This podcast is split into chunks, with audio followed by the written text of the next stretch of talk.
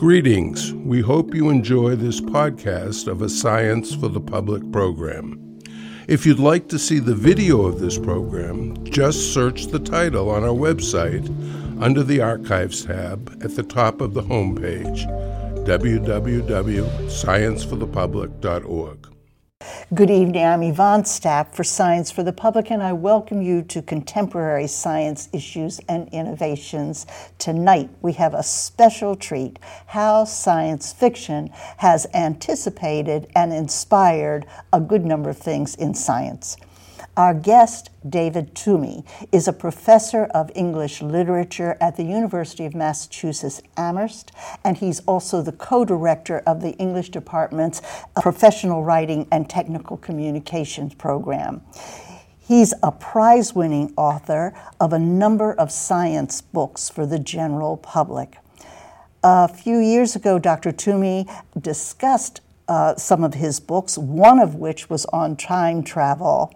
Tonight, Dr. Toomey discusses science fiction and some of the discoveries, concepts, and issues that have shaped modern life and modern science.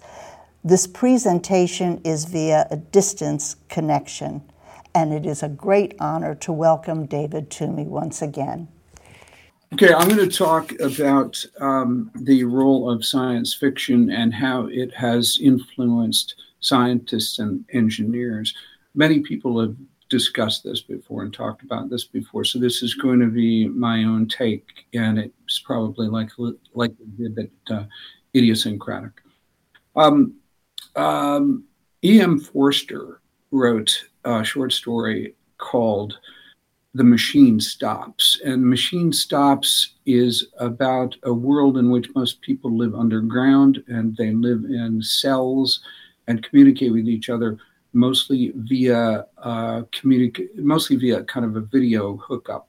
They live for the most part alone. They are isolated, and most of the human population is doing this the uh, the machine stops in many ways anticipated the internet culture that we live in and even predicted social and emotional isolation what's astonishing about the machine stops is the year it was written 1909 uh, this is uh, well before the advent of television and um, a century before the advent of the World Wide Web and the internet.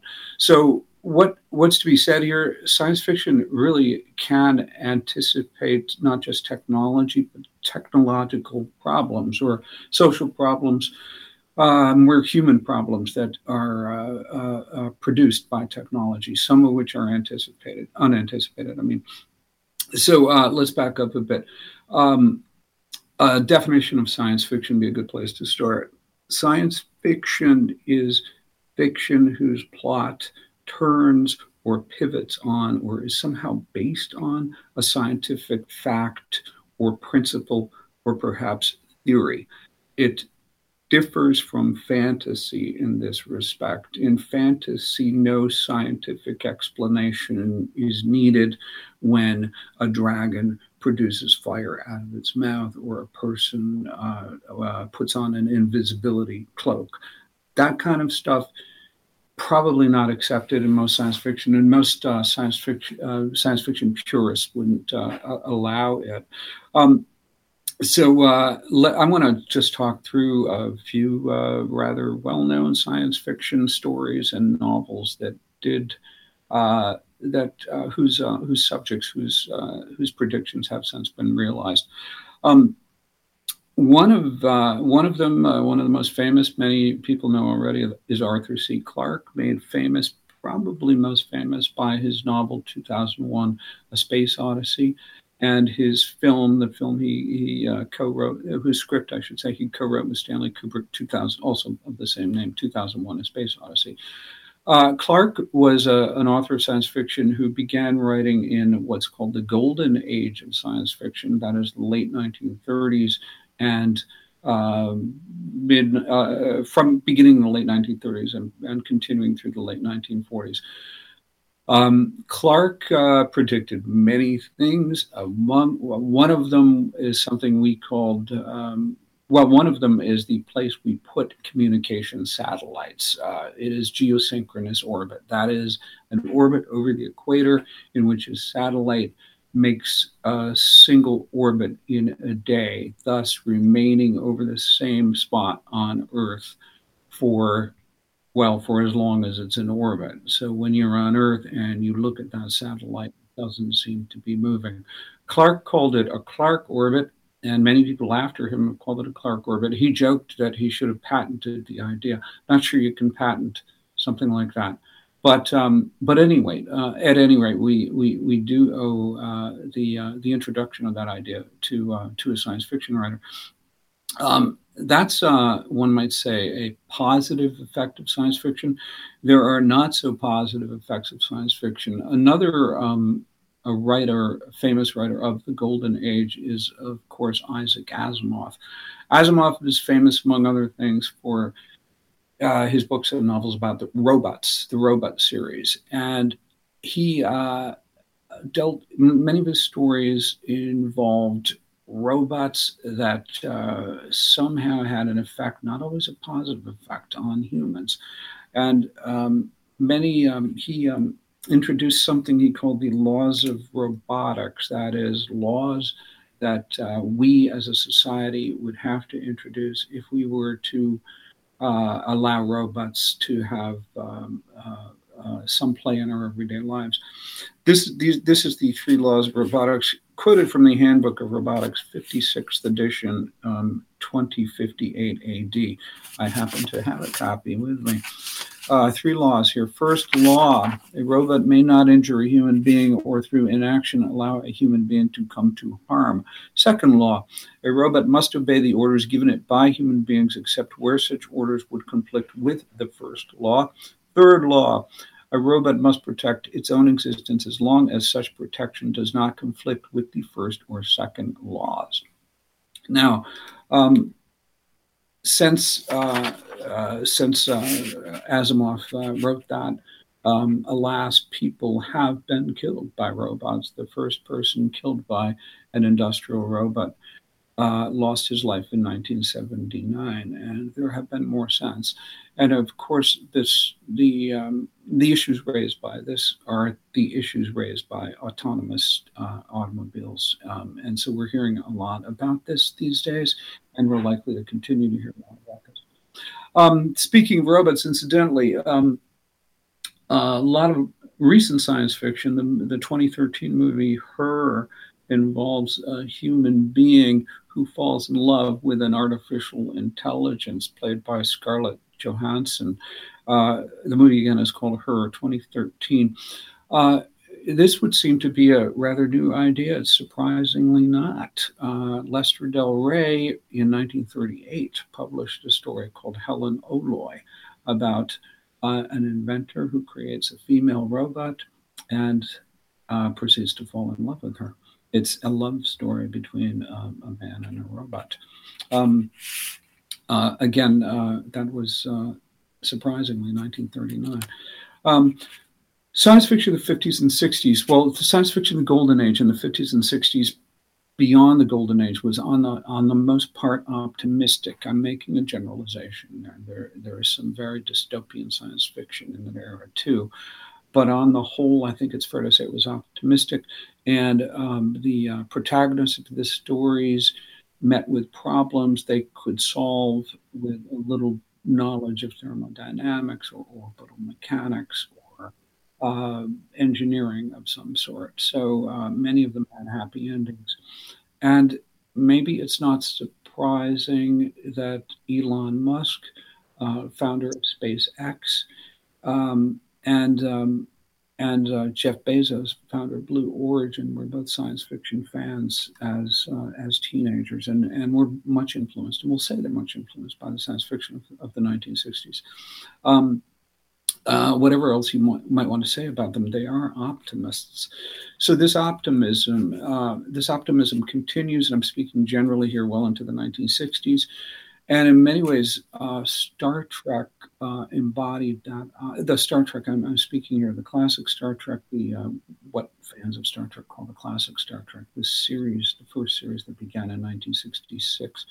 Um, it was uh, determinedly optimistic. Um, it involved, as we all know, peoples uh, from Earth, a range of ethnicities and races, and of course, not uh, only a united Earth, but a united federation of planets and peoples not only from Earth but from other planets, uh, uniting to, as it were, uh, seek out new life, new civilizations, and also solve a lot of problems on the way. Um, the um, Star Trek uh, influenced uh, many scientists and engineers, and, and will uh, and, and they will say this. One, one Star Trek fan uh, was a young African American woman named Mae Jemison. And Mae Jemison was particularly inspired by the character Lieutenant Uhura, also African American. Jemison would become a NASA astronaut, and in 1992, she flew aboard the Space Shuttle Endeavour, becoming the first uh, African American woman to, uh, to enter space. Uh, a lot of engineers will talk about uh, how Star Star Trek influenced them, and many Star Trek technologies have been realized. Many of them, we might say, are design technologies, uh, not so much technical. That is, the communicators of Star Trek are uh, a kind of a flip uh, flip phone design. The um, the the screen in sickbay above the uh, above the beds in sickbay uh, are a design, but you will see these in many intensive care uh, units and, uh, and many hospitals nowadays. Um, other ideas from Star Trek that is faster than light travel and teleportation, uh, of course, are not realized and perhaps may never be realized, but there are physicists who are thinking about these. So, in fact, they are um, they are discussed in some deal in, in some detail, at least in theoretical papers. Uh, so the um, uh, science, fiction, science fiction of the 1970s uh, in some ways moved away from this optimism into some darker territory. You had authors like Harlan Ellison and Philip K. Dick exploring um, the uh, dangers of technology and society somehow gone wrong, uh, all manner of dystopias. Uh, you also had um, uh, a number of women writers began to uh, uh, enter the field, make the mark in the field this time too. Ursula Le Guin, Margaret Atwood, Atwood thought to be a mainstream writer who, who did who does write. I think most would say um, science fiction as well. Um, and a lot of um, a lot of what they were talking about, uh, we're seeing more and more of.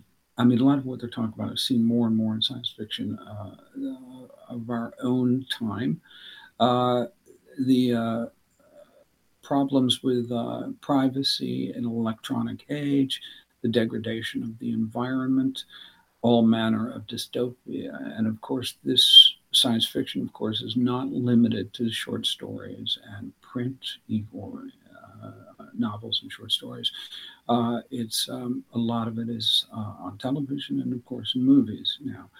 And the Netflix series Black Mirror um, does a lot, explores these, um, as the title suggests, these darker issues um, in in more detail.